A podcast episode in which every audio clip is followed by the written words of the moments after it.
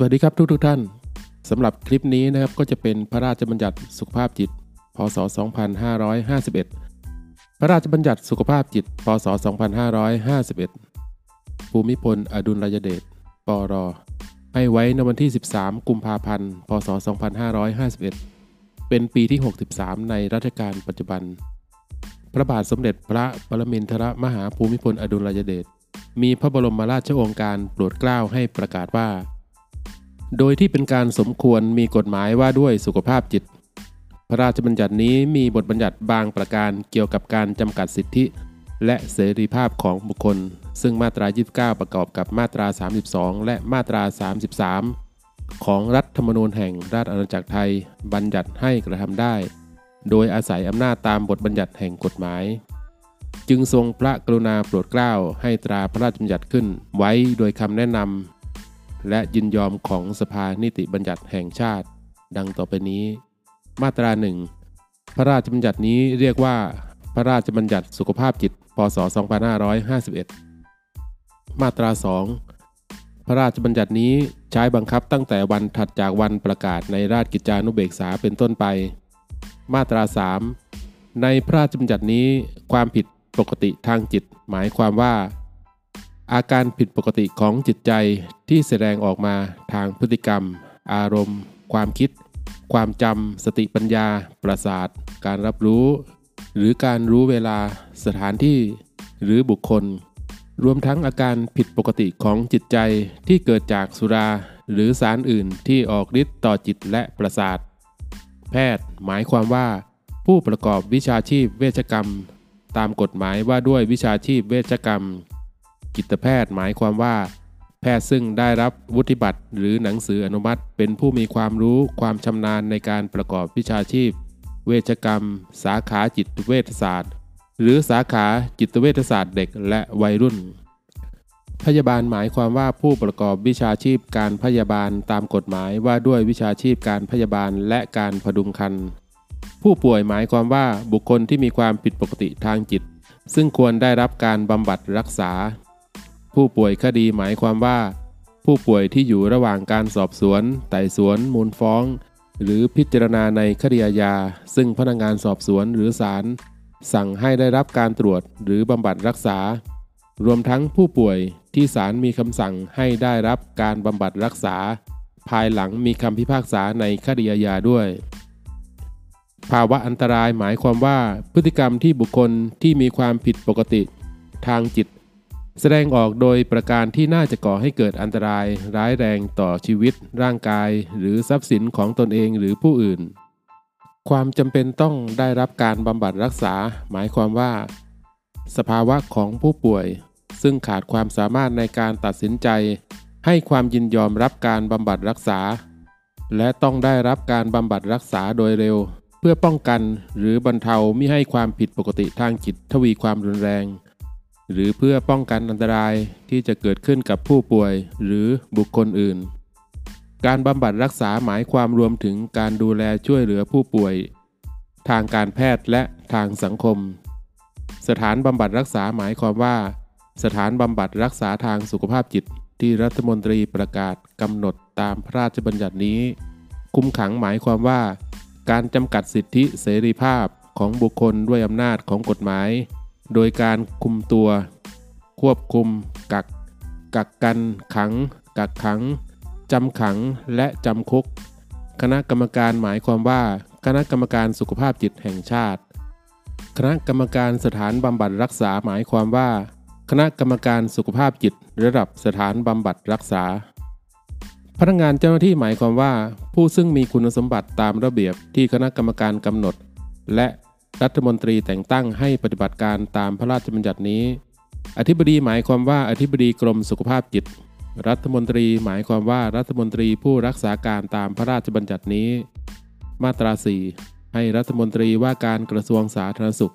รักษาการตามพระราชบัญญัตินี้ และให้มีอำนาจแต่งตั้งพนักงานเจ้าหน้าที่กับออกระเบียบ และประกาศ เพื่อปฏิบัติการตามพระราชบัญญัตินี้ ระเบียบและประกาศนั้น เมื่อได้ประกาศในราชกิจจานุเบกษาแล้ว ให้ใช้บังคับได้ หมวดหนึ่งคณะกรรมการส่วนที่ 1 คณะกรรมการสุขภาพจิตแห่งชาติ มาตรา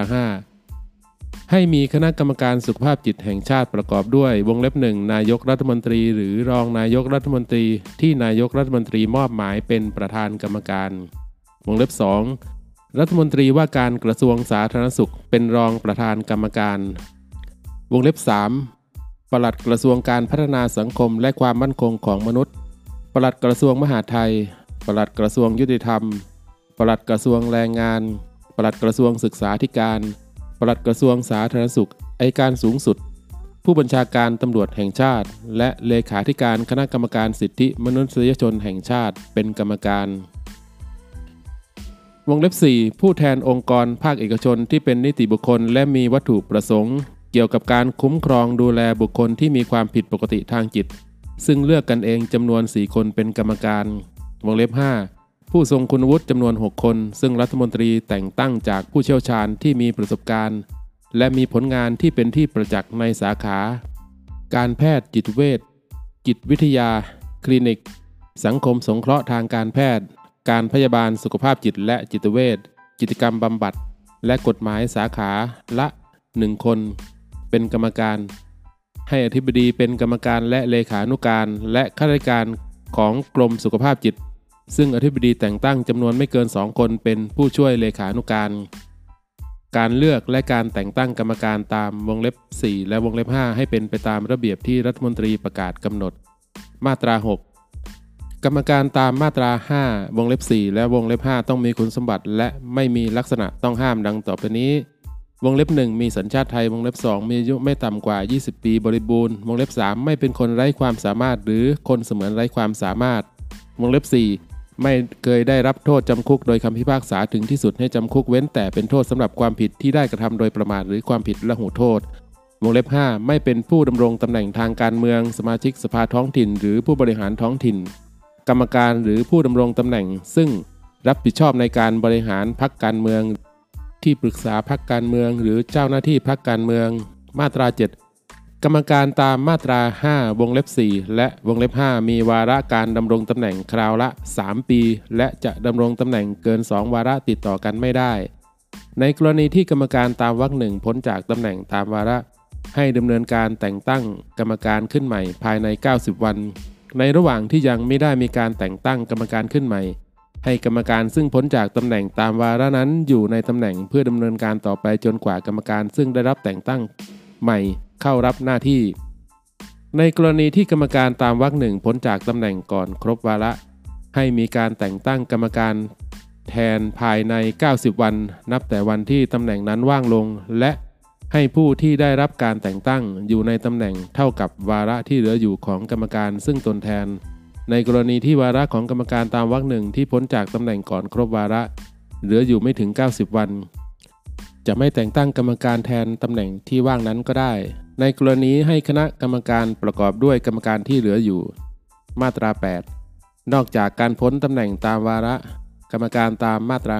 5 วงเล็บ 4 และวงเล็บ 5 พ้นจากตำแหน่งเมื่อวงเล็บ 1 ตายวงเล็บ 2 ลาออกวงเล็บ 3 คณะกรรมการมีมติไม่น้อยกว่า 2 ใน 3 ของจำนวนกรรมการทั้งหมด เท่าที่มีอยู่ให้ออก เนื่องจากบกพร่องต่อหน้าที่มีความประพฤติเสื่อมเสีย หรือหย่อนความสามารถวงเล็บ 4 ขาดคุณสมบัติ หรือมีลักษณะต้องห้ามตามมาตรา 6 มาตรา 9 การประชุมคณะกรรมการต้องมีกรรมการมาประชุมไม่น้อยกว่ากึ่งหนึ่งของจำนวนกรรมการทั้งหมด จึงเป็นองค์ประชุม ให้ประธานกรรมการเป็นประธานในที่ประชุม ในกรณีที่ประธานกรรมการไม่มาประชุม หรือไม่อาจปฏิบัติหน้าที่ได้ ให้รองประธานกรรมการเป็นประธานในที่ประชุม หากรองประธานไม่มาประชุม หรือไม่อาจปฏิบัติหน้าที่ได้ ให้กรรมการซึ่งมาประชุมเลือกกรรมการคนหนึ่งเป็นประธานในที่ประชุม การวินิจฉัยชี้ขาดของที่ประชุมให้ถือเสียงข้างมากของกรรมการที่มาประชุม กรรมการคนหนึ่งให้มีเสียงหนึ่งในการลงคะแนน ถ้าคะแนนเสียงเท่ากัน ให้ประธานในที่ประชุมออกเสียงเพิ่มขึ้นอีกเสียงหนึ่งเป็นเสียงชี้ขาด มาตรา 10 คณะกรรมการมีอำนาจและหน้าที่ดังต่อไปนี้ วงเล็บหนึ่งกำหนดนโยบายและมาตรการในการคุ้มครองสิทธิของบุคคลที่มีความผิดปกติทางจิต และการเข้าถึงบริการด้านสุขภาพจิต รวมทั้งการอยู่ร่วมกันในสังคม วงเล็บ 2 วางหลักเกณฑ์และวิธีการในการให้คำปรึกษา แนะนำและประสานงานกับหน่วยงานของรัฐ และเอกชนที่เกี่ยวกับการคุ้มครองสิทธิของบุคคล ที่มีความผิดปกติทางจิต การให้บริการด้านสุขภาพจิต และการอยู่ร่วมกันในสังคมวงเล็บ 3 ตรวจสอบและติดตามการดำเนินงานของคณะกรรมการสถานบำบัดรักษาวงเล็บ 4กำหนดแบบหนังสือให้ความยินยอมรับการบำบัดรักษาตามมาตรา 21 วงเล็บ 5กำหนดหน่วยงานด้านสงเคราะห์และสวัสดิการตามมาตรา 40 วงเล็บ 2 วงเล็บ 6 วางระเบียบหรือประกาศเกี่ยวกับการปฏิบัติการตามพระราชบัญญัตินี้ วงเล็บ 7 ปฏิบัติการอื่นใดตามที่บัญญัติไว้ในพระราชบัญญัตินี้หรือกฎหมายอื่น หรือตามที่คณะรัฐมนตรีมอบหมาย มาตรา 11 คณะกรรมการมีอำนาจแต่งตั้งที่ปรึกษา หรือคณะอนุกรรมการเพื่อปฏิบัติการตามที่คณะกรรมการมอบหมาย ให้นำความในมาตรา 6 มาตรา 8 และมาตรา 9 มาใช้บังคับกับที่ปรึกษาและคณะอนุกรรมการโดยอนุโลม ส่วนที่ 2 คณะกรรมการสถานบำบัดรักษา มาตรา 12 สถานบำบัดรักษาแต่ละแห่งให้มีคณะกรรมการสถานบำบัดรักษา ซึ่งอธิบดีแต่งตั้งประกอบด้วยจิตแพทย์ประจำสถานบำบัดรักษาหนึ่งคน เป็นประธานกรรมการ แพทย์หนึ่งคน พยาบาลจิตเวชหนึ่งคน นักกฎหมายหนึ่งคน และนักจิตวิทยาคลินิก หรือนักสังคมสงเคราะห์ทางการแพทย์หนึ่งคนเป็นกรรมการ มาตรา 13 คณะกรรมการสถานบำบัดรักษา มีอำนาจหน้าที่ดังต่อไปนี้ วงเล็บหนึ่งตรวจวินิจฉัยประเมินอาการและมีคำสั่งตามมาตรา 29 วงเล็บ 2 พิจารณาทำความเห็นเกี่ยวกับการบำบัดรักษา และผลการบำบัดรักษา ตามพระราชบัญญัตินี้ มาตรา 14 ให้นำความในมาตรา 6 มาตรา 7 มาตรา 8 มาตรา 9 และมาตรา 11 มาใช้บังคับกับคณะกรรมการสถานบำบัดรักษาโดยอนุโลม หมวด 2 สิทธิผู้ป่วย มาตรา 15 ผู้ป่วยย่อมมีสิทธิ์ดังต่อไปนี้ วงเล็บหนึ่งได้รับการบำบัดรักษาตามมาตรฐานทางการแพทย์ โดยคำนึงถึงศักดิ์ศรีความเป็นมนุษย์วงเล็บ 2 ได้รับการปกปิดข้อมูลเกี่ยวกับการเจ็บป่วย และการบำบัดรักษาไว้เป็นความลับ เว้นแต่มีกฎหมายบัญญัติไว้ให้เปิดเผยได้ วงเล็บ 3 ได้รับการคุ้มครอง จากการวิจัยตามมาตรา 20 วงเล็บ 4 ได้รับการคุ้มครองในระบบประกันสุขภาพและประกันสังคม และระบบอื่น ๆ ของรัฐ อย่างเสมอภาคและเท่าเทียมกัน มาตรา 16 ห้ามไม่ให้ผู้ใดเปิดเผยข้อมูลด้านสุขภาพของผู้ป่วย ในประการที่น่าจะทำให้เกิดความเสียหายแก่ผู้ป่วย เว้นแต่ วงเล็บหนึ่ง ในกรณีที่อาจเกิดอันตรายต่อผู้ป่วยหรือผู้อื่น วงเล็บ 2 เพื่อความปลอดภัยของสาธารณชน วงเล็บ 3 มีกฎหมายเฉพาะบัญญัติให้ต้องเปิดเผย มาตรา 17 การบำบัดรักษาโดยการผูกมัดร่างกาย การกักบริเวณ หรือแยกผู้ป่วย จะกระทำไม่ได้ เว้นแต่เป็นความจำเป็น เพื่อป้องกันการเกิดอันตรายต่อผู้ป่วยเอง บุคคลอื่นหรือทรัพย์สินของผู้อื่น โดยต้องอยู่ภายใต้การดูแลอย่างใกล้ชิดของผู้บำบัดรักษาตามมาตรฐานวิชาชีพ มาตรา 18 การรักษาทางจิตเวชด้วยไฟฟ้า การกระทำต่อสมองหรือระบบประสาท หรือการบำบัดรักษาด้วยวิธีอื่นใด ที่อาจเป็นผลทำให้ร่างกายไม่อาจกลับคืนสู่สภาพเดิมอย่างถาวร ให้กระทำได้ ในกรณีดังต่อไปนี้ วงเล็บหนึ่งกรณีผู้ป่วยให้ความยินยอม เป็นหนังสือเพื่อการบำบัดรักษานั้น โดยผู้ป่วยได้รับทราบเหตุผลความจำเป็น ความเสี่ยงที่อาจเกิดภาวะแทรกซ้อน ที่เป็นอันตรายร้ายแรง หรืออาจเป็นผลทำให้ไม่สามารถแก้ไขให้ร่างกาย กลับคืนสู่สภาพเดิม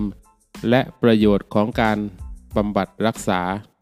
วงเล็บ 2 กรณีมีเหตุฉุกเฉิน หรือมีความจำเป็นอย่างยิ่งเพื่อประโยชน์ของผู้ป่วย หากมิได้บำบัดรักษาจะเป็นอันตรายถึงแก่ชีวิตของผู้ป่วย ทั้งนี้โดยความเห็นชอบเป็นเอกฉันท์ของคณะกรรมการสถานบำบัดรักษา ให้นำความในมาตรา 21 วรรค 3 มาใช้บังคับการให้ความยินยอมตามวงเล็บ 1 โดยอนุโลม มาตรา 19 การทำหมันผู้ป่วยจะกระทำไม่ได้ เว้นแต่ได้ปฏิบัติตามมาตรา 18 วงเล็บ1มาตรา 20 การวิจัยใด ๆ ที่กระทำต่อผู้ป่วยจะกระทำได้ต่อเมื่อได้รับความยินยอมเป็นหนังสือจากผู้ป่วย และต้องผ่านความเห็นชอบของคณะกรรมการที่ดำเนินการเกี่ยวกับจริยธรรม การวิจัยในคนของหน่วยงานที่เกี่ยวข้อง และให้นำความในมาตรา 21วรรคสามมาใช้บังคับกับการให้ความยินยอมโดยอนุโลม ความยินยอมตามวรรคหนึ่งผู้ป่วยจะเพิกถอนเสียเมื่อใดก็ได้ หมวด 3 การบำบัดรักษาทางสุขภาพจิต ส่วนที่ 1 ผู้ป่วย มาตรา 21 การบำบัดรักษาจะกระทำได้ต่อเมื่อผู้ป่วยได้รับการอธิบายเหตุผลความจำเป็น ในการบำบัดรักษารายละเอียด และประโยชน์ของการบำบัดรักษา และได้รับความยินยอมจากผู้ป่วย เว้นแต่เป็นผู้ป่วยตามมาตรา 22 ถ้าต้องรับผู้ป่วยไว้ในสถานพยาบาลของรัฐ หรือสถานบำบัดรักษา ความยินยอมตามวรรคหนึ่ง ต้องทำเป็นหนังสือ และลงลายมือชื่อผู้ป่วยเป็นสำคัญ ในกรณีที่ผู้ป่วยมีอายุไม่ถึง 18 ปีบริบูรณ์ หรือขาดความสามารถในการตัดสินใจให้ความยินยอมรับการบำบัดรักษา ให้คู่สมรส ผู้บุปการี ผู้สืบสันดานผู้ปกครอง ผู้พิทักษ์ ผู้อนุบาล หรือผู้ซึ่งปกครองดูแลบุคคลนั้น แล้วแต่กรณีเป็นผู้ให้ความยินยอมตามวรรคสองแทน หนังสือให้ความยินยอมตามวรรคสองและวรรคสามให้เป็นไปตามแบบที่คณะกรรมการกำหนดโดยประกาศในราชกิจจานุเบกษา มาตรา 22 บุคคลที่มีความผิดปกติทางจิตในกรณีใดกรณีหนึ่ง ดังต่อไปนี้เป็นบุคคลที่ต้องได้รับการบำบัดรักษา วงเล็บหนึ่งมีภาวะอันตราย วงเล็บ 2 มีความจำเป็นต้องได้รับการบำบัดรักษา มาตรา 23 ผู้ใดพบบุคคล ซึ่งมีพฤติการอันน่าเชื่อว่าบุคคลนั้นมีลักษณะตามมาตรา 22 ให้แจ้งต่อพนักงานเจ้าหน้าที่พนักงานฝ่ายปกครอง หรือตำรวจโดยไม่ชักช้า มาตรา 24 เมื่อพนักงานเจ้าหน้าที่ พนักงานฝ่ายปกครอง หรือตำรวจได้รับแจ้งตามมาตรา 23 หรือพบบุคคลซึ่งมีพฤติการอันน่าเชื่อว่าบุคคลนั้น มีลักษณะตามมาตรา 22 ให้ดำเนินการนำตัวบุคคลนั้นไปยังสถานพยาบาลของรัฐ หรือสถานบำบัดรักษาซึ่งอยู่ใกล้โดยไม่ชักช้า เพื่อรับการตรวจวินิจฉัย และประเมินอาการเบื้องต้นตามมาตรา 27 ทั้งนี้โดยจะมีผู้รับดูแลบุคคลดังกล่าวไปด้วยหรือไม่ก็ได้ การนำตัวบุคคลตามวรรคหนึ่งไปยังสถานพยาบาลของรัฐ หรือสถานบำบัดรักษา โดยการผูกมัดร่างกายบุคคลดังกล่าว จะกระทำไม่ได้เว้นแต่ เป็นความจำเป็นเพื่อป้องกันการเกิดอันตรายต่อบุคคลนั้น บุคคลอื่น หรือทรัพย์สินของผู้อื่น มาตรา 25 เมื่อผู้รับผิดชอบดูแลสถานที่คุมขัง หรือสถานสงเคราะห์ หรือพนักงานคุมประพฤติ พบบุคคลที่อยู่ในความดูแลรับผิดชอบ ตามอำนาจหน้าที่มีพฤติการอันน่าเชื่อว่าบุคคลนั้นมีลักษณะตามมาตรา 22 ให้ดำเนินการส่งตัวบุคคลนั้นไปยังสถานพยาบาลของรัฐ หรือสถานบำบัดรักษาซึ่งอยู่ใกล้โดยไม่ชักช้า เพื่อรับการตรวจวินิจฉัย และประเมินอาการเบื้องต้นตามมาตรา 27 การส่งตัวบุคคลตามวรรคหนึ่งให้เป็นไปตามระเบียบที่คณะกรรมการกำหนด มาตรา 26 ในกรณีฉุกเฉิน เมื่อพนักงงานเจ้าที่พนักงงานฝ่ายปกครองหรือตำรวจได้รับแจ้งตามมาตรา 23 หรือพบบุคคลซึ่งมีพฤติการอันน่าเชื่อว่าบุคคลนั้นเป็นบุคคลที่มีความผิดปกติทางจิต ซึ่งมีภาวะอันตราย และเป็นอันตรายที่ใกล้จะถึง ให้มีอำนาจนำตัวบุคคลนั้น หรือเข้าไปในสถานที่ใด ๆ เพื่อนำตัวบุคคลนั้นส่งสถานพยาบาลของรัฐ หรือสถานบำบัดรักษา ซึ่งอยู่ใกล้โดยไม่ชักช้า เพื่อรับการตรวจวินิจฉัยและประเมินอาการเบื้องต้นตามมาตรา 27 ถ้าบุคคลนั้นขัดขวางหรือหลบหนีหรือพยายามจะหลบหนีให้พนักงานฝ่ายปกครองหรือตำรวจมีอำนาจใช้วิธีการเท่าที่เหมาะสม และจำเป็นแก่พฤติการในการนำตัวบุคคลนั้น ส่งสถานพยาบาล ของรัฐ หรือสถานบำบัดรักษาตามวรรคหนึ่ง การส่งตัวบุคคลตามวรรคหนึ่งให้เป็นไปตามระเบียบที่คณะกรรมการกำหนด มาตรา 27 ให้แพทย์อย่างน้อย 1 คน และพยาบาลอย่างน้อย 1 คน ที่ประจำสถานพยาบาลหรือสถานบำบัดรักษา ตรวจวินิจฉัย และประเมินอาการเบื้องต้น บุคคลที่มีการนำส่งตามมาตรา 24 มาตรา 25 หรือมาตรา 26 ให้แล้วเสร็จโดยไม่ชักช้า ทั้งนี้ต้องไม่เกิน 48 ชั่วโมงนับแต่เวลาที่บุคคลนั้นมาถึงสถานพยาบาลของรัฐ หรือสถานบำบัดรักษา การตรวจวินิจฉัย และประเมินอาการเบื้องต้นตามวรรคหนึ่ง ให้แพทย์มีอำนาจตรวจวินิจฉัย และบำบัดรักษาเพียงเท่าที่จำเป็นตามความรุนแรง ของอาการเพื่อประโยชน์แก่สุขภาพของบุคคลนั้น ในกรณีที่ผลการตรวจตามวรรคหนึ่งปรากฏว่าบุคคลนั้นจำเป็นต้องได้รับการตรวจวินิจฉัย และประเมินอาการโดยละเอียด จากคณะกรรมการสถานบำบัดรักษา ให้พนักงานเจ้าหน้าที่ ส่งตัวบุคคลนั้น พร้อมกับรายงานผลการตรวจวินิจฉัย และประเมินอาการเบื้องต้น เพื่อเข้ารับการตรวจวินิจฉัย และประเมินอาการโดยละเอียดตามมาตรา 29 หลักเกณฑ์และวิธีการในการรายงานผลการตรวจวินิจฉัย และประเมินอาการเบื้องต้นตามวรรคสามให้เป็นไปตามระเบียบที่คณะกรรมการกำหนด มาตรา 28 กรณีที่แพทย์ตรวจพบว่าบุคคลใดมีลักษณะตามมาตรา 22 ให้ส่งตัวบุคคลนั้นพร้อมกับรายงานผลการตรวจวินิจฉัย และประเมินอาการเบื้องต้น พื่อเข้ารับการตรวจวินิจฉัยและประเมินอาการโดยละเอียด ตามมาตรา 29 และให้นำความในมาตรา 27 วรรค 2 และวรรค 4 มาใช้บังคับโดยอนุโลม มาตรา 29 เมื่อสถานบำบัดรักษารับบุคคลที่พนักงานเจ้าที่นำส่งตามมาตรา 27 วรรค 3 หรือแพทย์นำส่งตามมาตรา 28 แล้วแต่กรณีให้คณะกรรมการสถานบำบัดรักษาตรวจวินิจฉัยและประเมินอาการบุคคลนั้น โดยละเอียดภายใน 30 วัน นับแต่วันที่รับตัวบุคคลนั้นไว้ ในกรณีที่คณะกรรมการสถานบำบัดรักษาเห็นว่าบุคคลนั้นมีลักษณะตามมาตรา 22 ให้มีคำสั่งอย่างใดอย่างหนึ่ง ดังต่อไปนี้วงเล็บหนึ่งให้บุคคลนั้นต้องเข้ารับการบำบัดรักษาในสถานบำบัดรักษาวงเล็บ 2 ให้บุคคลนั้นต้องรับการบำบัดรักษา ณสถานที่อื่นนอกจากสถานบำบัดรักษา เมื่อบุคคลนั้นไม่มีภาวะอันตราย ทั้งนี้จะกำหนดเงื่อนไขใด ๆ ที่จำเป็นเกี่ยวกับการบำบัดรักษาให้บุคคลนั้น หรือผู้รับดูแลบุคคลนั้นต้องปฏิบัติด้วยก็ได้ ให้นำความในมาตรา 27วรรคสองมาใช้บังคับกับการตรวจวินิจฉัย และประเมินอาการตามวรรคหนึ่งโดยอนุโลม หลักเกณฑ์และวิธีการในการพิจารณาและมีคำสั่งตามวรรคหนึ่งให้เป็นไปตามที่คณะกรรมการกำหนด โดยประกาศในราชกิจจานุเบกษามาตรา 30 คำสั่งรับผู้ป่วยไว้บำบัดรักษาตามมาตรา 29 วงเล็บหนึ่งให้คณะกรรมการสถานบำบัดรักษากำหนดวิธีการ และระยะเวลาการบำบัดรักษาตามความรุนแรงของความผิดปกติทางจิต แต่ทั้งนี้ต้องไม่เกิน 90 วัน นับแต่วันที่มีคำสั่ง และอาจขยายระยะเวลาได้อีกครั้งละไม่เกิน 90 วัน นับแต่วันที่มีคำสั่งครั้งแรก หรือครั้งถัดไป ให้คณะกรรมการสถานบำบัดรักษา พิจารณาผลการบำบัดรักษา เพื่อมีคำสั่งตามมาตรา 29 วงเล็บ 1 หรือวงเล็บ 2 แล้วแต่กรณี ก่อนสิ้นกำหนดระยะเวลาบำบัดรักษา ในแต่ละครั้งตามวรรคหนึ่งไม่น้อยกว่า 15 วัน มาตรา 31 ในระหว่างการบำบัดรักษาตามมาตรา 30 วรรคหนึ่งเมื่อแพทย์ผู้บำบัดรักษาเห็นว่า ผู้ป่วยได้รับการบำบัดรักษาจนความผิดปกติทางจิตหาย หรือทุเลาและผู้ป่วยไม่มีภาวะอันตรายแล้ว ให้แพทย์จำหน่ายผู้ป่วยดังกล่าวออกจากสถานพยาบาล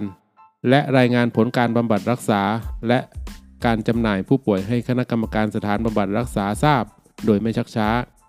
ทั้งนี้ให้แพทย์ติดตามผลการบำบัดรักษาเป็นระยะ หลักเกณฑ์และวิธีการในการรายงานผลการบำบัดรักษา การจำหน่ายผู้ป่วย และการติดตามผลการบำบัดรักษาตามวรรคหนึ่ง ให้เป็นไปตามระเบียบที่คณะกรรมการกำหนดมาตรา 32 ในกรณีที่ผู้ป่วยหรือผู้รับดูแลผู้ป่วย ไม่ปฏิบัติตามมาตรา 29 วงเล็บ 2 หรือการบำบัดรักษาไม่เป็นผล หรือพฤติการที่เป็นเหตุให้มีการออกคำสั่งตามมาตรา 29 วงเล็บ 2 เปลี่ยนแปลงไป คณะกรรมการสถานบำบัดรักษาอาจแก้ไขเพิ่มเติมหรือเพิกถอนคำสั่ง หรือมีคำสั่งให้รับผู้ป่วยไว้บำบัดรักษาตามมาตรา 29 วงเล็บ 1 ก็ได้ ในกรณีผู้ป่วยตามมาตรา 29วงเล็บ 2 ดูแลตนเองไม่ได้ และไม่มีผู้รับดูแล ให้นำความในมาตรา 40 วงเล็บ 2 มาใช้บังคับ มาตรา 33 ในกรณีที่ผู้ป่วยหลบหนีออกนอกเขตสถานพยาบาลของรัฐ หรือสถานบำบัดรักษา ให้พนักงานเจ้าหน้าที่ประสานงานกับพนักงานฝ่ายปกครองหรือตำรวจ และญาติเพื่อติดตามบุคคลนั้นกลับมาที่สถานพยาบาลของรัฐ หรือสถานบำบัดรักษา ทั้งนี้ไม่ให้นับระยะเวลาที่บุคคลนั้นหลบหนี เข้าในกำหนดระยะเวลาตามมาตรา 27 มาตรา 29 หรือมาตรา 30 แล้วแต่กรณี ให้นำความในมาตรา 46 มาใช้บังคับ การติดตามผู้ป่วยที่หลบหนีตามวรรคหนึ่งโดยอนุโลม มาตรา 34เพื่อประโยชน์ในการบำบัดรักษาผู้ป่วย ให้คณะกรรมการสถานบำบัดรักษามีอำนาจสั่งย้ายผู้ป่วย ไปรับการบำบัดรักษาในสถานบำบัดรักษาอื่นได้ตามระเบียบที่คณะกรรมการกำหนด ส่วนที่ 2 ผู้ป่วยคดี มาตรา 35 ภายใต้บังคับมาตรา 14วรรคหนึ่งแห่งประมวลกฎหมายวิธีพิจารณาความอาญา ให้พนักงานสอบสวนหรือศาลส่งผู้ต้องหาหรือจำเลยไปรับการตรวจที่สถานบำบัดรักษา พร้อมทั้งรายละเอียดพฤติการแห่งคดี เมื่อสถานบำบัดรักษารับ ผู้ต้องหาหรือจำเลยไว้แล้ว ให้จิตแพทย์ตรวจวินิจฉัยความผิดปกติทางจิต และทำความเห็นเพื่อประกอบการพิจารณาของพนักงานสอบสวนหรือศาลว่าผู้ต้องหาหรือจำเลยสามารถต่อสู้คดีได้หรือไม่ แล้วรายงานผลการตรวจวินิจฉัย และประเมินความสามารถในการต่อสู้คดี ให้พนักงานสอบสวนหรือศาลทราบภายใน 45 วัน นับแต่วันที่ได้รับผู้ต้องหาหรือจำเลยไว้ และอาจขยายระยะเวลาได้อีกไม่เกิน 45 วัน เพื่อประโยชน์ในการประเมินความสามารถในการต่อสู้คดี ให้สถานบำบัดรักษา มีอำนาจเรียกเอกสารที่เกี่ยวข้องกับผู้ต้องหาหรือจำเลยจากสถานพยาบาลอื่นได้ ให้นำความในมาตรา 27 วรรคสองมาใช้บังคับ กับการตรวจวินิจฉัย ความผิดปกติทางจิต ตามวรรคสองโดยอนุโลม ในกรณีที่ผู้ต้องหาหรือจำเลยถูกกุมขัง และมีความจำเป็นต้องรับผู้ต้องหาหรือจำเลยไว้ในสถานบำบัดรักษา เพื่อการสังเกตอาการ ตรวจวินิจฉัยบำบัดรักษา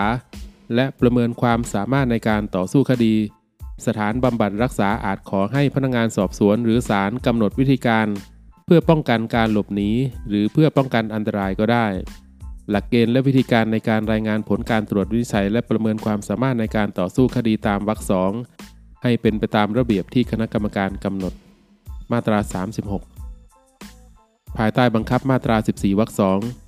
แห่งประมวลกฎหมายวิธีพิจารณาความอาญา ให้สถานบำบัดรักษา รับผู้ต้องหา หรือจำเลยไว้ควบคุมและบำบัดรักษา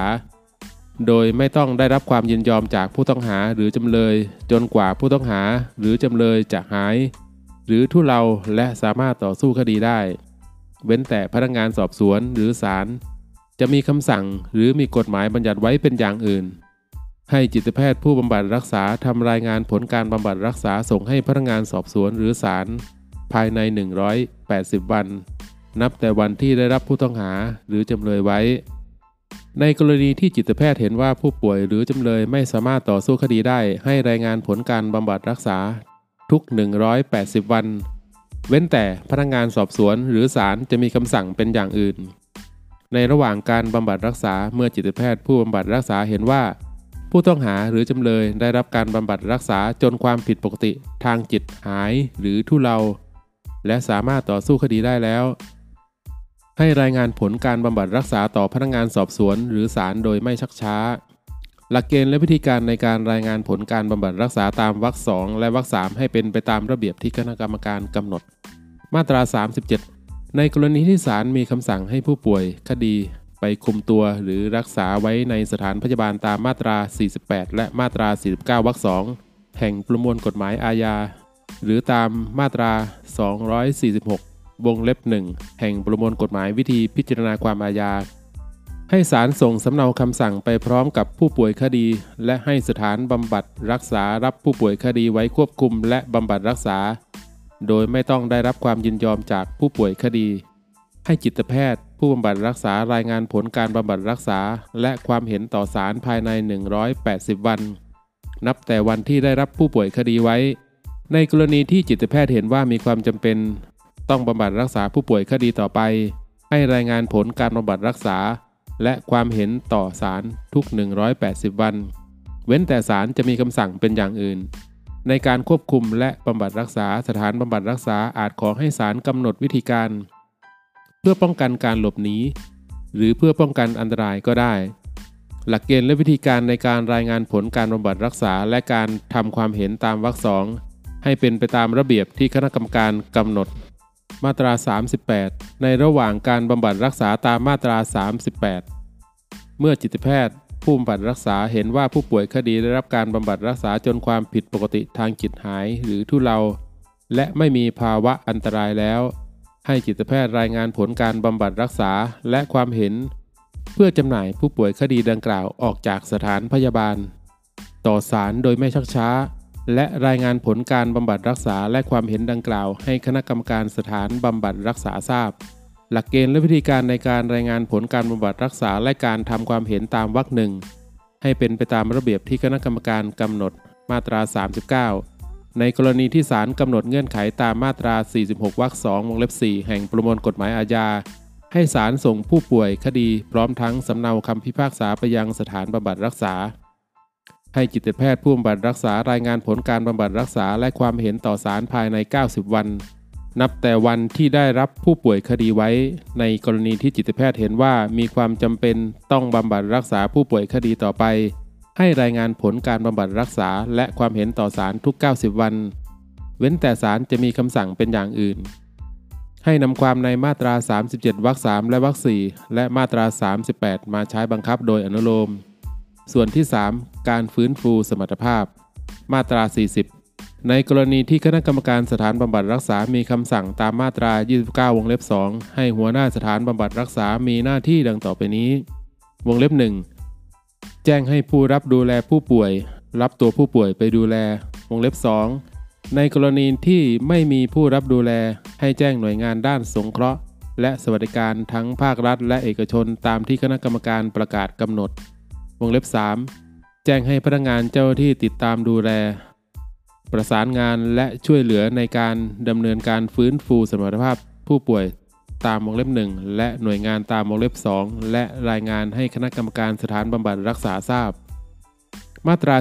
41 เมื่อผู้ถูกคุมขัง ซึ่งได้รับการบำบัดรักษาในระหว่างถูกคุมขัง ถึงกำหนดปล่อยตัว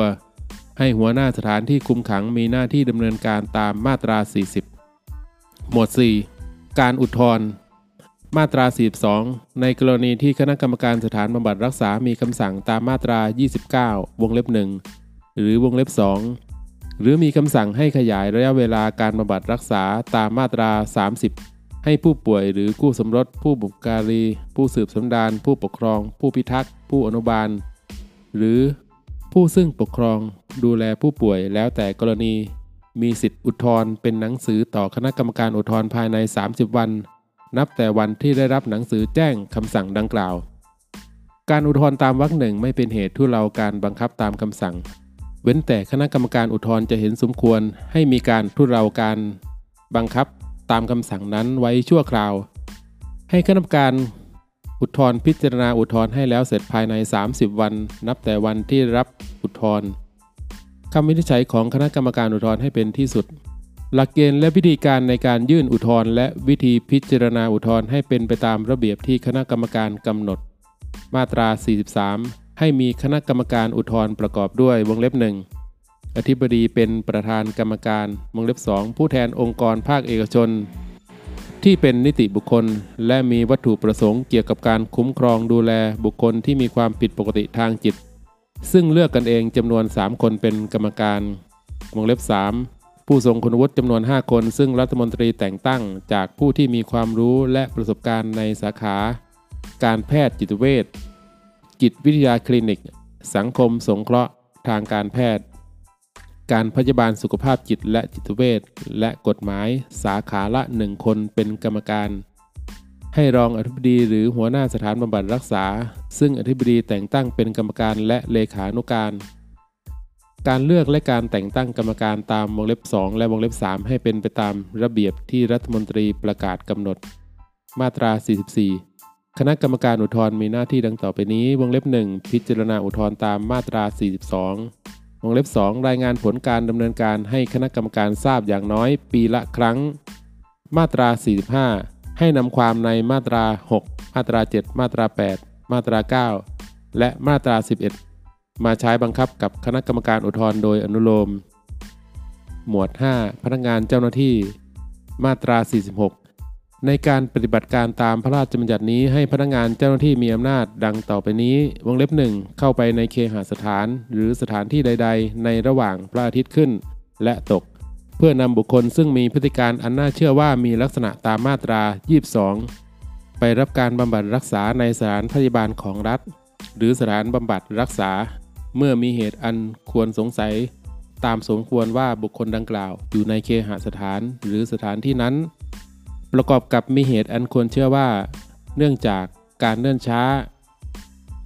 กว่าจะเอาหมายค้นมาได้ บุคคลนั้นจะหลบหนีไป หรือกรณีมีเหตุฉุกเฉินเนื่องจากบุคคลนั้นมีภาวะอันตราย และเป็นอันตรายที่ใกล้จะถึงวงเล็บ 2 ซักถามบุคคลใด ๆ เพื่อทราบข้อมูลเกี่ยวกับสุขภาพ ความจำเป็น พฤติการและความสัมพันธ์ในครอบครัว และชุมชนของบุคคลตามวงเล็บ 1 วงเล็บ 3 มีหนังสือสอบถามหรือเรียกบุคคลใด ๆ มาเพื่อให้ถ้อยคำส่งคำชี้แจงเป็นหนังสือหรือส่งเอกสาร หรือหลักฐานที่เกี่ยวข้องมา เพื่อตรวจสอบหรือเพื่อประกอบการพิจารณา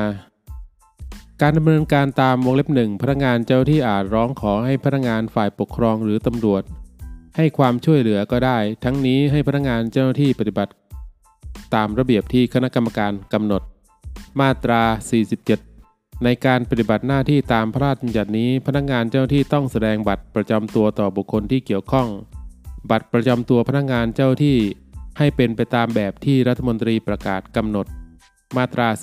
48 ในการปฏิบัติหน้าที่ของพนักงานเจ้าที่ตามมาตรา 46 ให้บุคคลที่เกี่ยวข้องอำนวยความสะดวกตามสมควร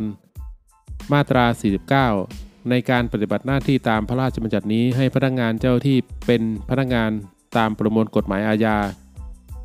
หมวด 6 บทกำหนดโทษ มาตรา 50 ผู้ใดฝ่าฝืนมาตรา 16 ต้องระวางโทษจำคุกไม่เกิน 1 ปี หรือปรับไม่เกิน 20,000 บาท หรือทั้งจำทั้งปรับ ถ้าการกระทำความผิดตามวรรคหนึ่งได้กระทำโดยการโฆษณา หรือการแพร่ทางสื่อมวลชน หรือสื่อสารสารสนเทศใด ๆ ผู้กระทำต้องระวางโทษจำคุกไม่เกิน 2 ปี หรือปรับไม่เกิน 40,000 บาท หรือทั้งจำทั้งปรับ มาตรา 51 ผู้ใดแจ้งข้อความอันเป็นเท็จต่อพนักงานเจ้าหน้าที่ พนักงานฝ่ายปกครองหรือตำรวจตามมาตรา 23 โดยมีเจตนากลั่นแกล้งให้เกิดความเสียหายแก่ผู้หนึ่งผู้ใด ต้องระวางโทษจำคุกไม่เกิน 1 ปี หรือปรับไม่เกิน 20,000 บาท หรือทั้งจำทั้งปรับ มาตรา 52 ผู้ใดไม่ปฏิบัติตามหนังสือของพนักงานเจ้าหน้าที่ตามมาตรา 46 วงเล็บ 3 โดยไม่มีเหตุอันสมควร ต้องระวางโทษจำคุกไม่เกิน 6 เดือน หรือปรับไม่เกิน 10,000 บาท หรือทั้งจำทั้งปรับ มาตรา 53 ผู้ใดไม่อำนวยความสะดวกตามสมควรแก่พนักงานเจ้าหน้าที่ในการปฏิบัติหน้าที่ตามมาตรา 48 ต้องระวางโทษจำคุกไม่เกิน 1 เดือน หรือปรับไม่เกิน 10,000 บาท หรือทั้งจำทั้งปรับ บทเฉพาะการ มาตรา 54 ในวาระเริ่มแรก ให้คณะกรรมการประกอบด้วยกรรมการตามมาตรา 5 วงเล็บ 1 วงเล็บ 2 วงเล็บ 3 และอธิบดี และให้ปฏิบัติหน้าที่คณะกรรมการตามพระราชบัญญัตินี้ไปพลางก่อน จนกว่าจะมีกรรมการตามมาตรา 5 วงเล็บ 4 และวงเล็บ 5 ซึ่งต้องไม่เกิน 120 วัน นับแต่วันที่พระราชบัญญัตินี้ใช้บังคับ ผู้รับสนองพระบรมราชโองการพลเอกสุรยุทธ์จุลานนท์นายกรัฐมนตรี หมายเหตุ เหตุผลในการประกาศใช้พระราชบัญญัติฉบับนี้คือ โดยที่ประชาชนส่วนใหญ่ ยังขาดความรู้ความเข้าใจ และมีทัศนคติด้านลบต่อบุคคลที่มีความผิดปกติทางจิตทำให้บุคคลดังกล่าวไม่ได้รับการบำบัดรักษาอย่างถูกต้อง และเหมาะสม เป็นเหตุให้ความผิดปกติทางจิตทวีความรุนแรงขึ้น จนก่อให้เกิดอันตรายร้ายแรงต่อชีวิตร่างกาย หรือทรัพย์สินของตนเองหรือผู้อื่น สมควรมีกฎหมายว่าด้วยสุขภาพจิต เพื่อกำหนดกระบวนการในการบำบัดรักษาบุคคล ที่มีความผิดปกติทางจิต อันเป็นการคุ้มครองความปลอดภัยของบุคคลนั้นและสังคม รวมทั้งกำหนดกระบวนการในการบำบัดรักษาบุคคลที่มีความผิดปกติทางจิต ซึ่งอยู่ระหว่างการสอบสวน การไต่สวนมูลฟ้อง หรือการพิจารณา หรือภายหลังศาลมีคำพิพากษาในคดีอาญา จึงจำเป็นต้องตราพระราชบัญญัตินี้